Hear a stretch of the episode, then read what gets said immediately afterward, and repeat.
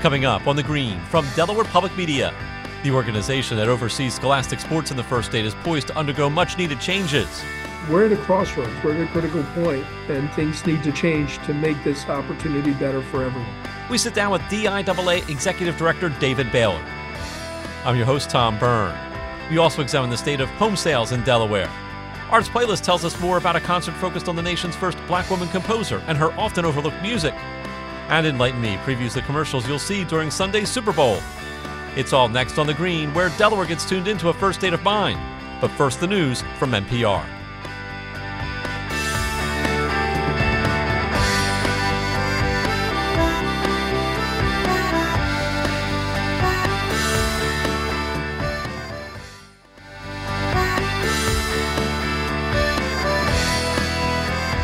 Welcome to this week's edition of The Green on Delaware Public Media. I'm your host, Tom Byrne. Last fall, a task force began work on examining the Delaware Interscholastic Athletic Association, or DIAA, the piece of Delaware's Department of Education that oversees high school and middle school sports in the first state. The task force was born out of complaints about DIAA and its handling of issues such as student transfers and coaches' contact with student athletes out of season. But these individual issues have led to a larger question Is DIAA, as it's currently constructed, up to the challenge of governing the modern and evolving scholastic sports landscape? To help us examine that question and the various issues DIAA faces, we sat down this week with the organization's executive director, David Baylor. Dave, I wanted to ask you. I mean, it, it feels like DIAA recently has been kind of a, you know facing almost an avalanche of, of issues. Things ranging from you know managing the pandemic a couple of years ago, changing division structures, transfer and eligibility rules, out of season coaching, and so on. Uh, I'm curious when you took over last summer, was there a little of a where do I begin feeling with diving into this job? Uh, there's still uh, where do I begin uh, feeling right now. You know, the DIAA has been existence since I think it's 2002, mm-hmm. and um, you know, sports have grown in the state. Uh, schools have been added. The whole uh, educational structure has changed, but the DIAA has not. And um, one of the things that I've I've come to learn since I've been here is that um, the resources that we have to do the job is is is severely lacking, and uh, so some of the issues that you have identified are compounded because of that lack of having an infrastructure that can support uh, what high school sports, interscholastic sports, means to uh, a state. So, um, yeah, the challenges are significant. Uh, I'm trying to work through it. Well, I was going to say, as you look at those structural issues, I guess one of the big things on your plate is trying to address that through the work of the uh, Delaware Interscholastic Athletic Association Task Force. Um, and it feels like just through these first meetings of that task force that um, there is a sense, and correct me if I'm wrong, overall that there's a the path forward to reimagining DIAA does in fact lie at its base in, in reimagining the structure and how it operates. Um, you, you, mentioned kind of like the staffing issues. Are, are there some other key operational and structural issues that you feel like absolutely have to be identified for DIAA to be effective? In whatever form it is in? Yes. So uh, currently, because we fall under the Department of Education in the state, we have to follow the administrative uh, regulatory process, which uh, uh has, as I've learned, is probably about a three to four month process to get a regulation either adopted or changed or rescinded.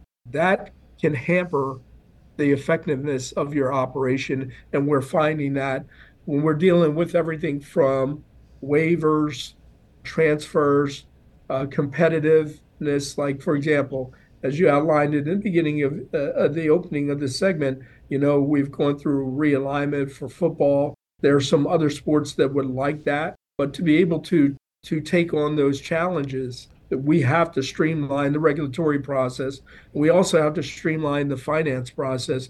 The finance process is cumbersome in that, you know, to be able to get workers to work state championships and everything, you want to be able to pay them in a timely fashion. Uh, sometimes that has been a challenge. So those are some of the obstacles other than human resources that we need to to change to make us more uh, nimble uh, and flexible to be an effective organization. And Dave, one of the suggestions that has come up is taking DIAA out of the Department of Education and state government and making it an independent nonprofit like we see in some other states like PIAA in Pennsylvania. Do you feel like that move alone could solve many of these issues we're talking about? Um, and other issues that have come up in terms, you know, with you know the Public Integrity Commission and, and other governmental entities that that also, because of what you said earlier, are involved in this process. To answer your question, we are an overregulated organization, so yes, from a micro look at something, yes, removing us from DOE would would solve a lot of those problems. From a macro uh, look, you, you have to look at your funding. So to be able to do that effectively and efficiently, and if the goal is to make us self-sustaining, we're going to have to need some kind of capital from the uh, state legislature to get us underway.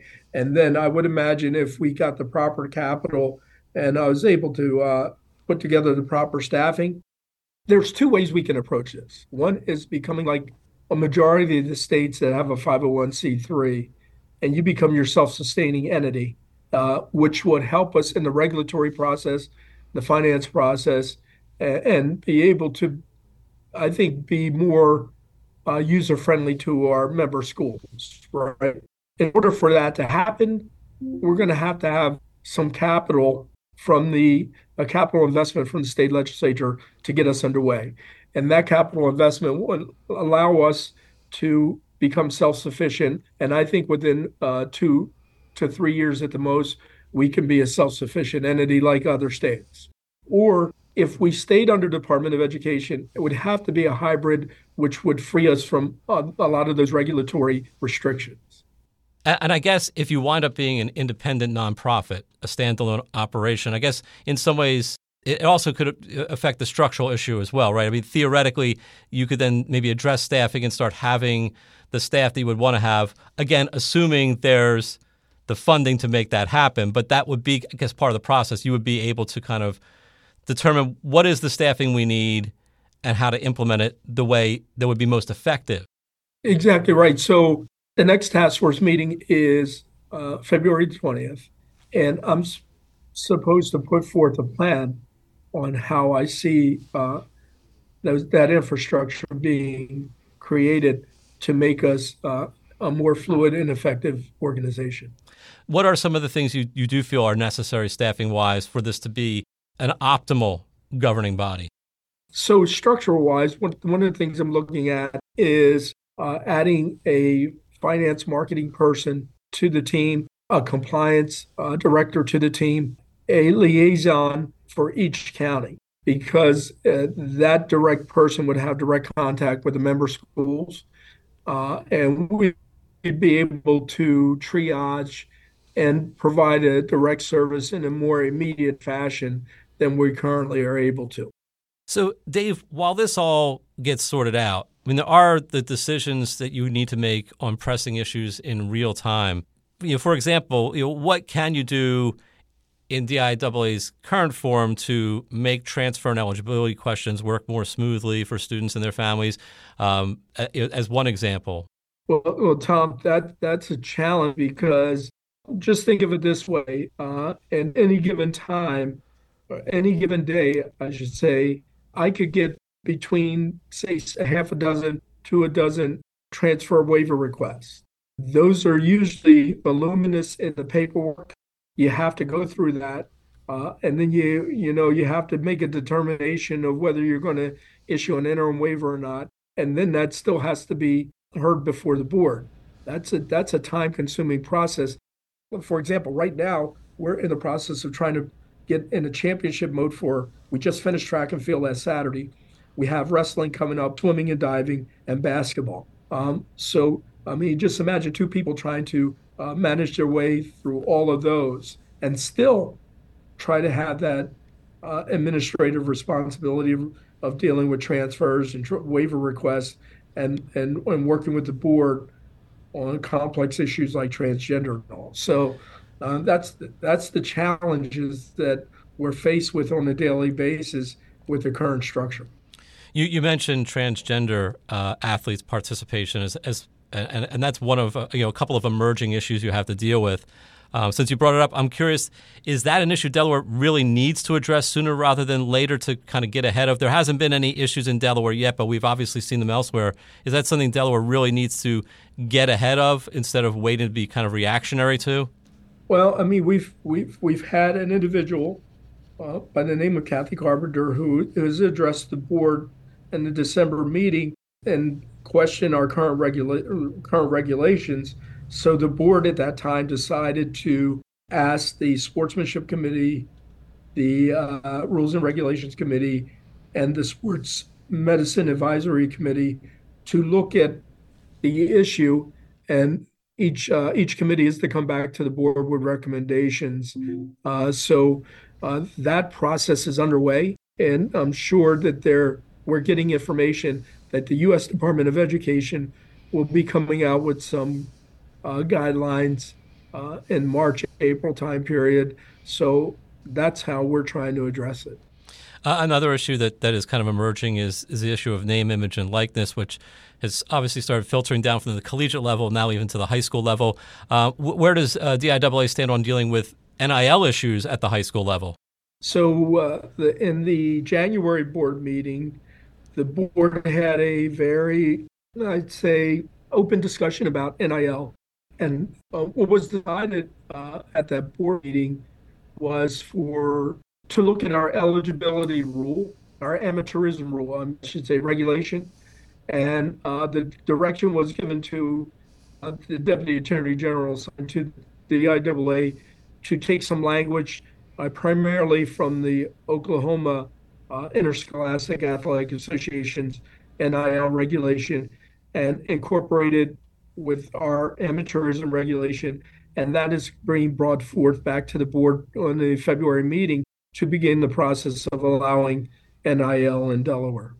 So, Dave, no matter how all this plays out, how important is it that the state get it right this time in terms of structuring DIAA? How important is it to get it right for the overall health of scholastic sports in Delaware? It's important to get it right because interscholastic sports or athletics means a lot to a lot of people. If you just think about it from this landscape, a lot of parents, as they were growing up, participated in their interscholastic sports in one fashion or another. Either they attended to support their school or they were student athletes. And, you know, that kind of just continues to evolve and roll over generation to generation. Keeping kids involved and engaged in school, school activities, interscholastic athletics plays an important part of that. You know, from my background as as a former law enforcement officer, you would rather see kids involved in interscholastic athletics and supporting school events than hanging out on the streets. Uh, from a socialization development standpoint and being able to function later in life, learning the rules of being a part of a team and being a part of something that all plays hand in hand. So interscholastic athletics is important. It's a developmental function, it's a teaching function, and we we have to do more in Delaware than what we're doing to make the experience better for everyone. That is the students, the coaches, the schools, the parents, and the community. And um, there's a lot of opportunity out here to help teach our, our young men and women on how to be able to function in life later by being a part of interscholastic athletics. So we're at a crossroads, we're at a critical point, and things need to change to make this opportunity better for everyone. Optimistic, this process is on the right track. I'm I'm very optimistic. I'm encouraged that there's some legislators that really are committed to making change. Is it going to be easy? No, but this is a pure example of life. Life isn't easy, so we're going to have to uh, we're going to have to evolve. And I think I think the timing is right. I think everyone realizes it, and I think I'm encouraged that that that I I truly believe we're heading in the right direction, and uh, I'm glad to be a part of this. I'm a fighter, not a quitter. So uh, we're going to make it right, whichever way we have to go with this. To do that, and I think the task force is uh, is important part to this. Thanks to DIAA Executive Director David Baylor for his time this week. And stay with us. We take a look at the current state of the Delaware residential housing market. That's next on The Green, here on Delaware Public Media.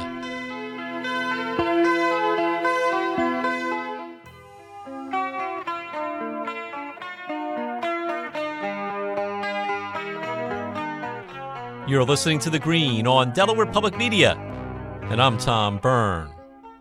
Home sales in Delaware, buffeted by a variety of issues like low inventory and high interest rates, remain sluggish. So, if you're looking to buy or sell a home in the first state as the spring and summer approach, what can you expect? Is it a buyer's or seller's market? This week, contributor Eileen Dallabrida examines home sales in the first state and what's driving them in her latest piece at DelawarePublic.org. And she joined me to delve into the details. So, before we start digging into some of the details, overall, how does the market look as we approach the spring compared to, to recent years? I mean, generally speaking, are things better or worse at this juncture? Well, Tom, I wish I had better news for you, but they are worse. Same old, same old. Too many buyers, not enough homes. And now we have higher mortgage interest rates, which has added another huge layer in making uh, buying a home less accessible. So let's start digging into some of those issues. And there are some of the issues we talked about a year ago when we were looking at home sales in Delaware. And one is is inventory. Uh, where does inventory stand right now? And is there any indication that that's going to change as we head into the spring and summer? That's the big question. Inventory is still really low, but I do hear anecdotally from real estate agents that they expect the supply to perk up a bit in spring. And they are they're getting lots of calls from folks who are interested in listing. And whether those folks actually pull the trigger remains to be seen. So there's a lot of kind of toe dipping going on right now. And we have to wait yeah. and see. Is the state come out yet? exactly, exactly. So you also mentioned this uh, earlier. Interest rates also a big factor what's happening right now with interest rates and what's kind of the impact on, on the market as we see it right now?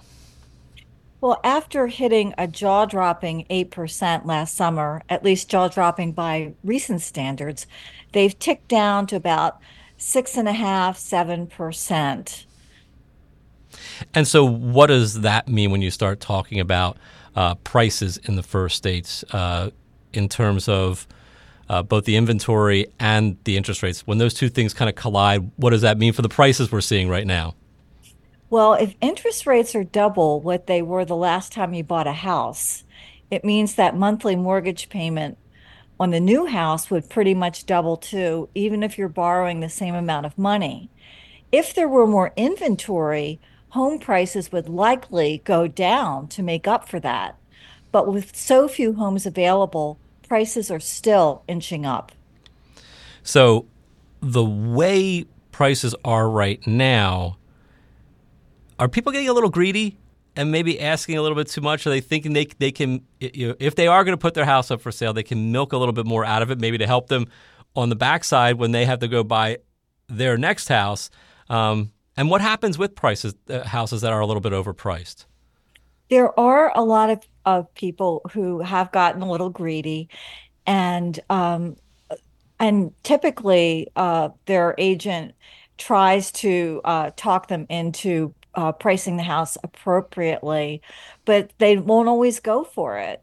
And uh, they say that overpricing is harmful in the end because the house doesn't sell quickly.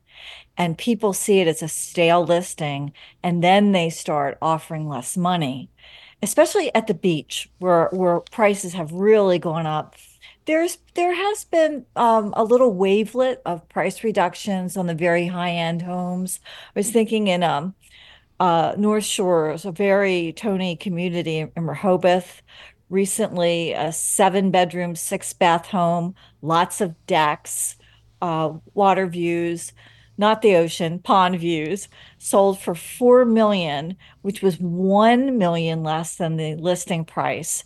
And we're seeing other other uh, properties that are getting dinged 150,000 below listing, 50,000 less than listing. So the market is will tell people when they have priced the home too high. And I guess at a certain point that, that that's what we always look for in, in the market, right? Is that, you know, as those prices go up, people see that opportunity, and at a certain point, there is a bit of a correction that, that there is going to be, you know, based on in, inventory, interest rates, and things like that. That eventually it's going to be like, okay, the you know the bubble's gotten big enough, uh, it, it's going to start to deflate a little bit. You're right.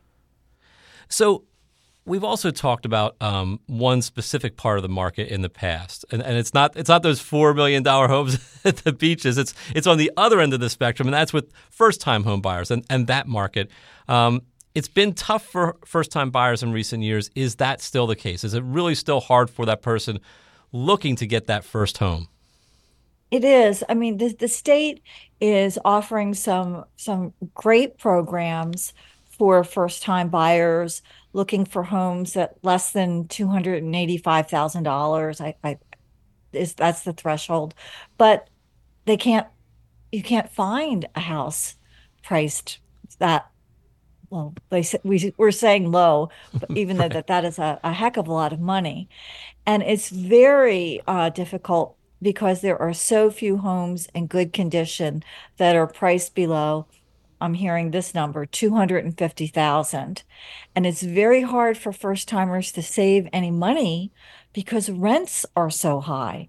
1500 to $1600 a month for an apartment, 25 hundred dollars a month for a small house. So they're they're real, truly stuck between a rock and a hard place. And that used to be the path, right? Is it like okay, you're going to rent for a while, uh, you're going to try to just you know be smart budget wise, sock some money away, and then you know you would have the nest egg you need to to get into that house at a reasonable price, like something you know two hundred thousand, you know something in that you know in that area. But right now like none of the factors that normally worked for you in the past, the relatively low house price or the ability to save money is working. Um, th- does that is there a different path to take at this point to to get closer to buying a first home? Well, I interviewed a first time buyer. He's 23 years old and he made it his mission to uh, he he went out he got a better paying job he moved in with his parents and he just socked money away and waited and looked at everything that was anywhere near his his price range. He got a he got a really good agent who had uh, bought and sold homes for his parents, and he prevailed. And it's been two years of looking for him. So it's it's it's not easy, but I think if you really are intent, patient, and persevere, that you can do it. You really got to take the, the long view and play the long game to to make it yeah. work. Um, is there any advice you have, or the experts you talk to have for buying or selling a home right now that might help them better navigate the market at this point? Lock up your financing it truly it's a numbers game. And in the hierarchy of financing cash is king followed by conventional financing. And people are getting cash from their investments in stocks. Sometimes the bank of mom and dad you know uh, they get money from generous relatives. But folks with VA and FHA loans are at a disadvantage because of government standards.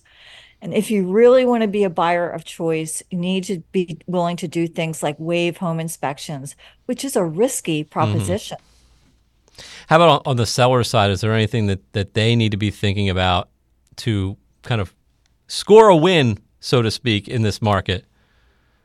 Well, I think it's to price the, the property right that and also make sure that it's a big advantage to have a house that is in tip-top condition. So do that painting and uh, you know plant those petunias. Make it as move-in ready as possible. Yep. People want to just bring their toothbrush. So how about the long range picture? How does that look right now? Is is there any hope that perhaps interest rates are going to go down? Um, even if you how to buy now and, and would be able to say like, well, maybe in a couple years I could refinance if interest rates come down. Is the market likely to shift in any way like that that's going to make things better in the relatively short term? Well, the the the experts that I spoke with said that it could take as long as five years for a correction. But there's when I ask what's the magic number, it, it seems to be in, uh, mortgage interest of 5%. So we're like high sixes now. So I think that that might happen um, in in a shorter term. But if if we get to that 5%, I think that that will go a long way to getting sellers off the sidelines because paying a 5% mortgage instead of a 3% mortgage is a lot easier to swallow than paying an 8% mortgage. Thanks to contributor Eileen Dallabrida for her time this week. Her piece on home sales in Delaware is available at delawarepublic.org. Next up on the Green, Arts Playlist. And more on a concert this month shining the spotlight on the nation's first black woman composer and her often overlooked music. This is The Green on Delaware Public Media.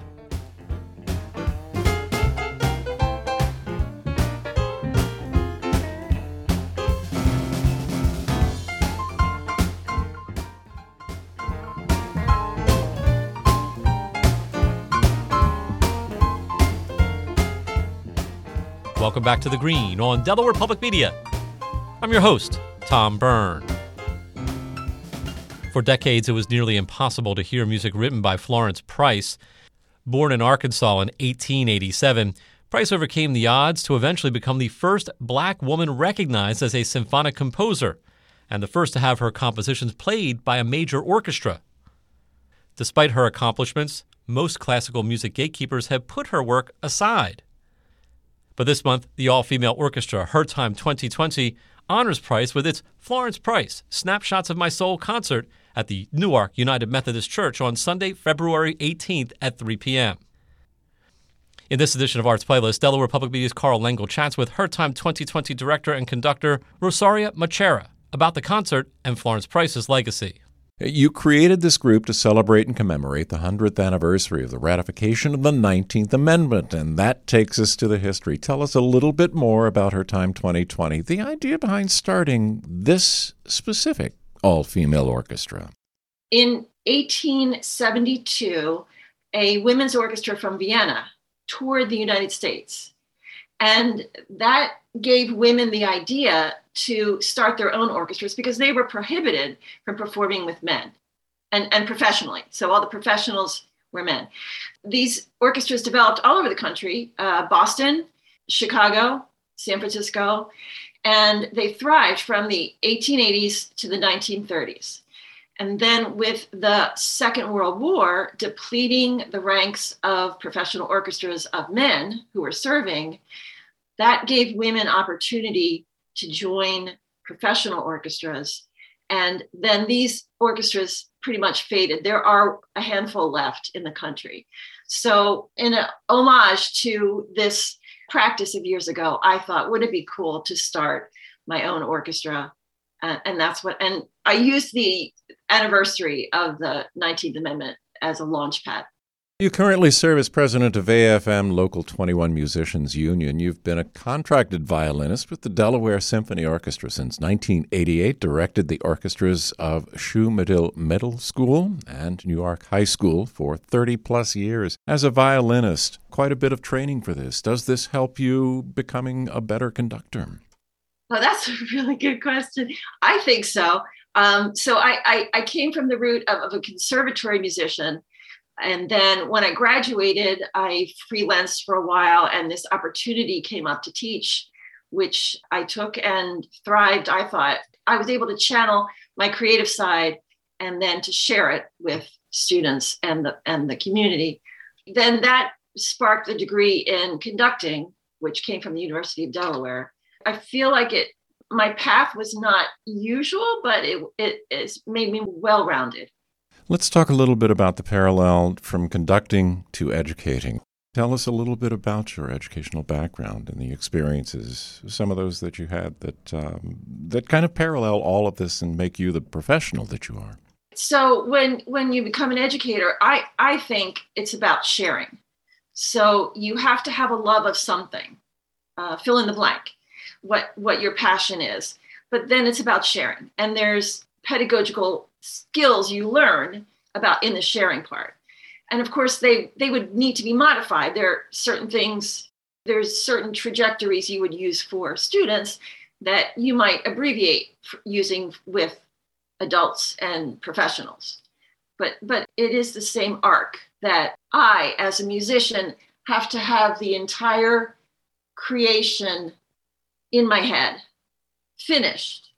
And then I, as a director, have to communicate that vision to students, professionals in a way that's appropriate for the age group and the experience of that group. Do you come to the same sort of satisfaction in both educating and playing professionally? I, I think professionally, it really is about the moment and the performance it, it, immediately.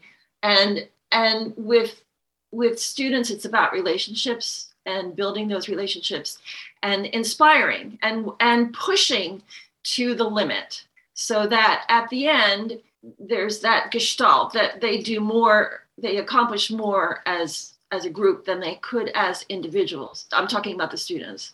Well yeah i'm talking about the the orchestra too but it's it's it's more critical. There's more of a guiding process with the students. And what's really wonderful is that when you take them higher than they thought they could achieve that gives them that sense of accomplishment. And that builds a bond that lasts for years. You know you keep in touch with students. You've had that opportunity to make a difference in their lives. Tell us a little bit about the concert. What do you think we might be in store for that day? Concerts that i've developed are not just concerts. They are educational events and that speaks to my background as a teacher so it, there will be selections that florence price composed for different uh, size groups. So we may have a small orchestra performing something. We will have a soloist, Makita Hampton, performing as a soprano, and she will be performing with piano and also with the orchestra. We have a string quartet and a piano quintet performing. So there's this variety that we're trying to paint this picture of Florence Price over the trajectory of her life and her career. But in addition to that, I've written narration, which will follow the composer's life so that the audience, I want to go deeper than program notes. So the audience will hear the narrator talking about Florence Price's life. And the narrator will, will be speaking in the first person. It will add that depth of understanding, hopefully, to the to the audience experience. And a little bit more about Florence Price and why we're honoring her during Black History Month. Florence Price was the first African American woman to have her symphony performed by a major orchestra. And she was a bright and talented young lady. She graduated first in her class at age 14, first in her high school class, and then went on to the New England Conservatory to graduate with two degrees. Now, she had to achieve her place in history, in the musical history of the musical canon, she had to overcome prejudice of gender and race. In fact, I want to read a quote that she herself said that we will include in the production. But she said, I have two handicaps. I am a woman and I have some Negro blood in my veins.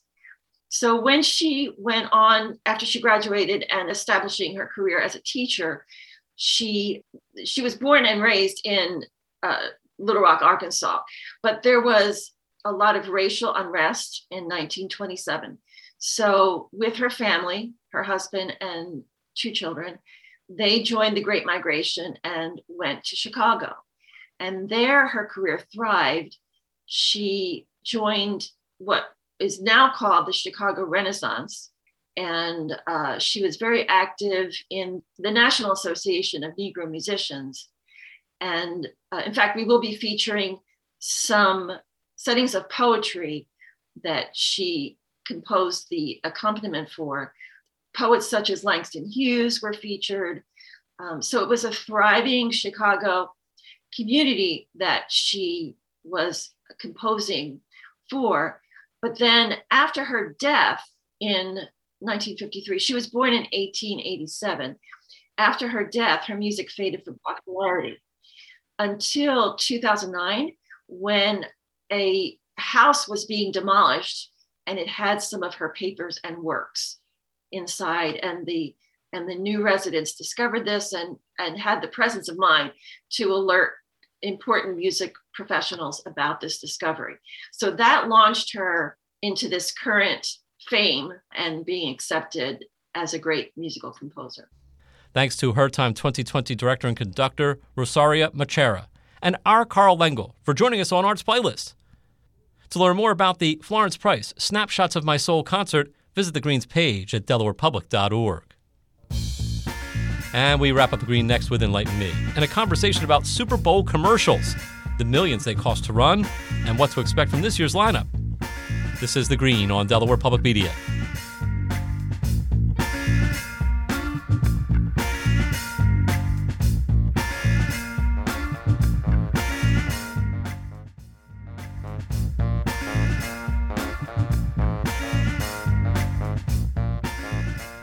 Thanks for spending time with us on The Green this week. I'm Tom Byrne. About 70,000 fans will watch this year's Super Bowl, pitting the San Francisco 49ers against the Kansas City Chiefs in person at Allegiant Stadium in Las Vegas. The rest of us, roughly 100 million people, will watch the CBS broadcast or stream it, and that means Super Bowl commercials. For the second straight year, the average cost of a 30 second ad spot during the big game is $7 million, a price tag that guarantees an opportunity to reach by far the largest U.S. television audience of the year. In this edition of Enlighten Me, Delaware Public Media's Kyle McKinnon is joined by Steve Marino, owner and chief creative officer of the Wilmington based ad agency Aloysius Butler and Clark, to learn more about Super Bowl commercials and what to expect this year. All right, Steve, the NFL is king in every sense of the word. The league's ratings routinely set records and and absolutely blow everything on television out of the water. I can't really uh, uh, stress that enough. That regardless if it's the Super Bowl or not, the NFL is king. No sport outside of really soccer viewership overseas remotely comes close to the NFL's numbers. And so I, I think that's just a good starting place. Can you give us uh, kind of like a brief overview a bit for us why exactly the NFL is this ratings king, this titan of television, and why it's it's really been that way for for decades. Do people do people just love their football, Steve, or is there is there something more to it? Uh, it's a little bit more to it. I, I mean, football from an American standpoint, that's going to be our number one sport. But when it comes to marketing and advertising, we have become so bifurcated in terms of the way that we consume media that live sports are really the only way that advertisers and marketers can reach a large group of people all at once. You know, it used to be that prime time TV, network TV shows, they would also give you those same numbers. That's gone. And so live sports are really the dominant way for marketers and advertisers to reach a whole bunch of people all at one time. So when it comes to the Super Bowl, Steve, we know uh, you know the big game reaches you know more than 100 million people every year, and this year could potentially set some sort of records because a certain someone uh, will be at the game. Uh, I'll get to her in a bit, but um, not Taylor Swift. But uh, but the stakes are obviously sky high for advertisers to get it right. So what makes a Super Bowl commercial?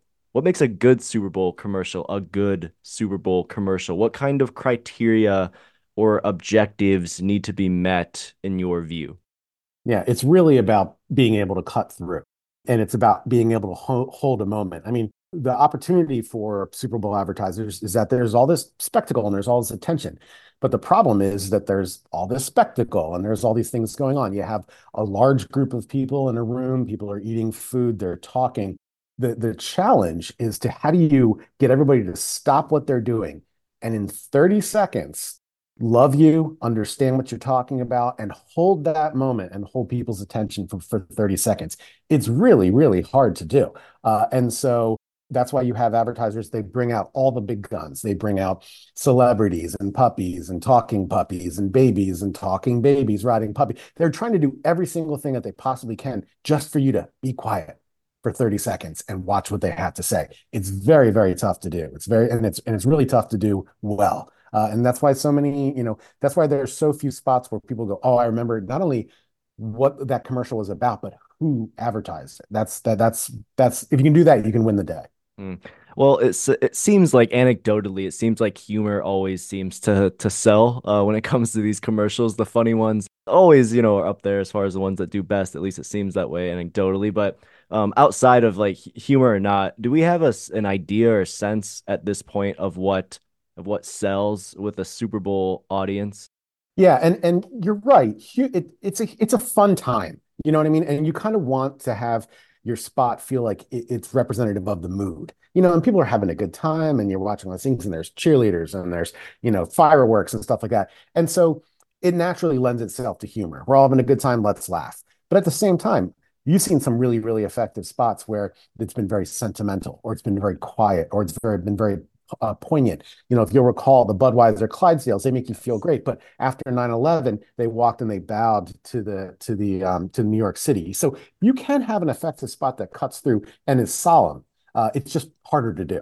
It's harder to you know feel like it, it feels like natural with the moment of what's happening and then there's also there's i'm sure there's an endless amount of you know audience statistics and these analytics to sift through when it comes to deciding on the commercial and its theme and its messaging right there's a lot that goes into creating a given commercial yeah and you know what's funny is effective commercials back in the day used to be you know what owned the moment or what like became part of the zeitgeist where you suddenly had people saying like was up you know like they never said that before like you can own that nowadays what is the most effective is a is a smart plan. You know what I mean? Where you go into this and you say, okay, we're gonna we're only gonna advertise for 30 seconds, but how do we do a build up for that? How do we tease that? How do we do a promotion that leads itself into the game? How do we do a post game follow up where there's a winner of something that we talk about in the game? And so, really, uh, an effective Super Bowl, it's not even a Super Bowl spot anymore. What's an effective uh, Super Bowl marketing campaign around just those 30 seconds? That's actually now what's more successful. Well, in terms of who those the, these ads reach, commercials and advertisements distort, you know, their audience specific. The Super Bowl can change that equation a little bit, right? So who, you know, who are these intended audiences? Does that obviously broaden for these brands and you know companies trying to sell whatever it is or yeah what does that look like the Super Bowl, if you look at like sort of who's advertising, they they fall into a couple of different camps. One, you have like your massive, Uh, they spend you know hundreds of millions of dollars in advertising, and the Super Bowl is just something they do. Your Cokes, your Pepsis, you know, your beer ads, your car manufacturers, and things like that. That's a third of them. Another third of them is people that have never advertised in the Super Bowl before. And what they want to do is to announce to the American public, we're a big boy brand right? That we are, we're up there, we're Super Bowl worthy. Uh, and so they either have something really, really important to say and they want to use this opportunity to announce something new, or they're just going out there and they're saying, hey, we're new, we're here, we're on the scene. And this happens every single year. And it falls in categories like crypto, you know, a couple years ago was like, hey, we're here, crypto's a thing. Electric vehicles, that was a year where it was dominated, right? And so you're going to see those things that happen where they're announcing this industry is ready for prime time, this brand is ready for prime time. You're going to see it this year, tons and tons of online gambling, tons and tons of online gambling. It's just a thing now. Yeah. Well, so there's a lot that a good Super Bowl commercial can accomplish for both a brand and a company, but what why do some of those ads and, and commercials and why do the why do they end up missing the mark then? What are what are they what are they not hitting on? Who are they not reaching? So for me, it's is what you say Super Bowl worthy, right? And so when you're watching these Super Bowl ads, it's not like you're watching ordinary TV. You're watching Super Bowl ads. There is an expectation on the consumer that one, it's got to be new. This don't run something I've ever seen before. Give me something new. Give me something different. Introduce something, announce something, say something. It's got to it's got to live up to the moment and the spot itself needs to live up to the moment. If you watch it and you go, that feels like something I would watch during daytime TV, it's not Super Bowl worthy. It, it's an ineffective use of the money. It's got to live up to the hype. It's got to live up to the moment and it's got to own that moment or otherwise it just falls flat. And there are all these commercials that just, you know, feel ho hum and, and they're, they really are a waste of money if you're not going to seize the opportunity which is amazing that they end up being ho hum because of how many people actually have to sign off on uh, these becoming a reality. But you know, again, that's a good segue into this. Unfortunately, for all these you know big companies, these big brands, none of this is free. Uh, the price tag for Super Bowl commercial spots is you know it's always been historically staggering. But you know, CBS this year is reportedly offering a 30 second spot worth uh, about seven million. So why are these ads so expensive is, is just because we're getting you know more than 100 million people you know eyeballs on the screen and was that why or It, it, is twofold. You know, it, it is the fact that you're able to talk to literally all of America all at once. And so that is an opportunity that does not exist in the country at any other time. It's the only day. It's the only program where pretty much all of America still just tunes in at the same time. And so there's a price for that. There's a price to make that announcement. So it's not just, it doesn't tie up to like regular TV viewership where you have a ratings number and, well, that's the corollary. The Super Bowl costs more. And because you're talking to all those people, but you're also you what you're saying for your brand is that we're national worthy. And there's a cost for that as well to say that we're no longer a regional brand, we're no longer a mid-tier player, we're a Super Bowl marketing brand. You have to pay for that. You have to pay for that um, that privilege, basically. And that's why there's only a certain amount of spots. You got to get in early because they sell out, and then it becomes a bidding war to say, you know, what brands are want to step up to the plate and tell America that we've arrived. One of my last questions here, Steve, is how, and I did mention this, I, I, I, I'd come back to it. How does Taylor Swift and her Super Bowl presence actually factor into this? Because there is, we actually here with on the green, we just did a, a segment on Swiftonomics and you know all of that. But like, how, you know, how how do you think that actually factors into this, uh, you know, 2024 Super Bowl? It, it does in that the NFL smartly is always trying to find ways to broaden their appeal. It's very easy for sports to say this is our audience. It's a you know it's a male between the ages of this and that. You know they you know they're parochial in terms of who they're following. When there's an opportunity like doing a game in Europe to appealing to Europe, doing a game, uh, broadcasting the game in Nickelodeon, so we get younger people to watch football. Uh, you know, simulcast in, Spa- in, in Spanish, so we can get the Hispanic market. When there's an opportunity like a Taylor Swift who falls out of the typical demographic to say this person, literally the most famous person in America right uh, in the world right now, is going to be there. I don't have to be a fan of football to say, oh, well, I'll get to see that most famous person ever and what they're doing. So I don't think its viewership isn't going to suddenly double, but you will have a an interest from a demographic that they to- don't typically get interest from. And that's good for the NFL. It's really good for the NFL. And honestly, it's good for Taylor Swift because she's also reaching an audience that she doesn't necessarily reach you. Although we're not talking to us because, you know, I have a Taylor Swift tattoo. I'm Swifty all day. Uh, two Swifties on a call. Um, let's say then it's it's it's it's Monday. That might be too soon of a day actually, but you know, post mortem. How do we measure the effectiveness of you know we're a company looking at our ad during the Super Bowl? How do we measure how effective it was and how you know if we hit it on the head or not? So a couple easy ways. One, there is a you know, there's a couple different ad tracker meters where people literally rate what are my favorite ads, and the next day you'll be able to see these are the ones that are rated the highest. But the ones that really win are the ones that a week later some of the vernacular has been uh, been adopted. It becomes like a phrase that you say, you know, around the water cooler if you're in the office. Again, if you can own the zeitgeist, you know, be a what's up guy, or if you can create a, a commercial that people like so much that it becomes a campaign. You know, it's like it becomes serial, serialized of like, oh, we're going to do this again and again. We're going to get, you know, our 30 month buy has now turned into a six month, 12 month, 18 month marketing opportunity for our brand. Yeah, you just did a great job as a marketer. Thanks to the owner and chief creative officer of the Wilmington based ad agency Aloysius Butler and Clark, Steve Marino, for enlightening us this week. And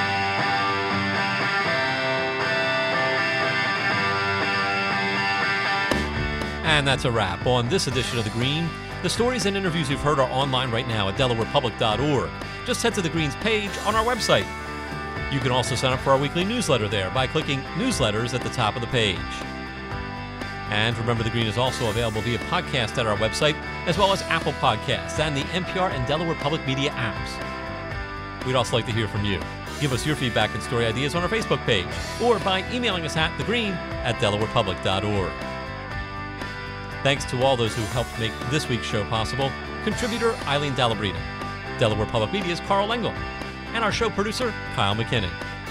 For all of them and the rest of the staff here at Delaware Public Media, I'm Tom Burns thanks for joining us this week. And we'll see you again next week on The Green, where Delawareans get tuned into a first state of mind.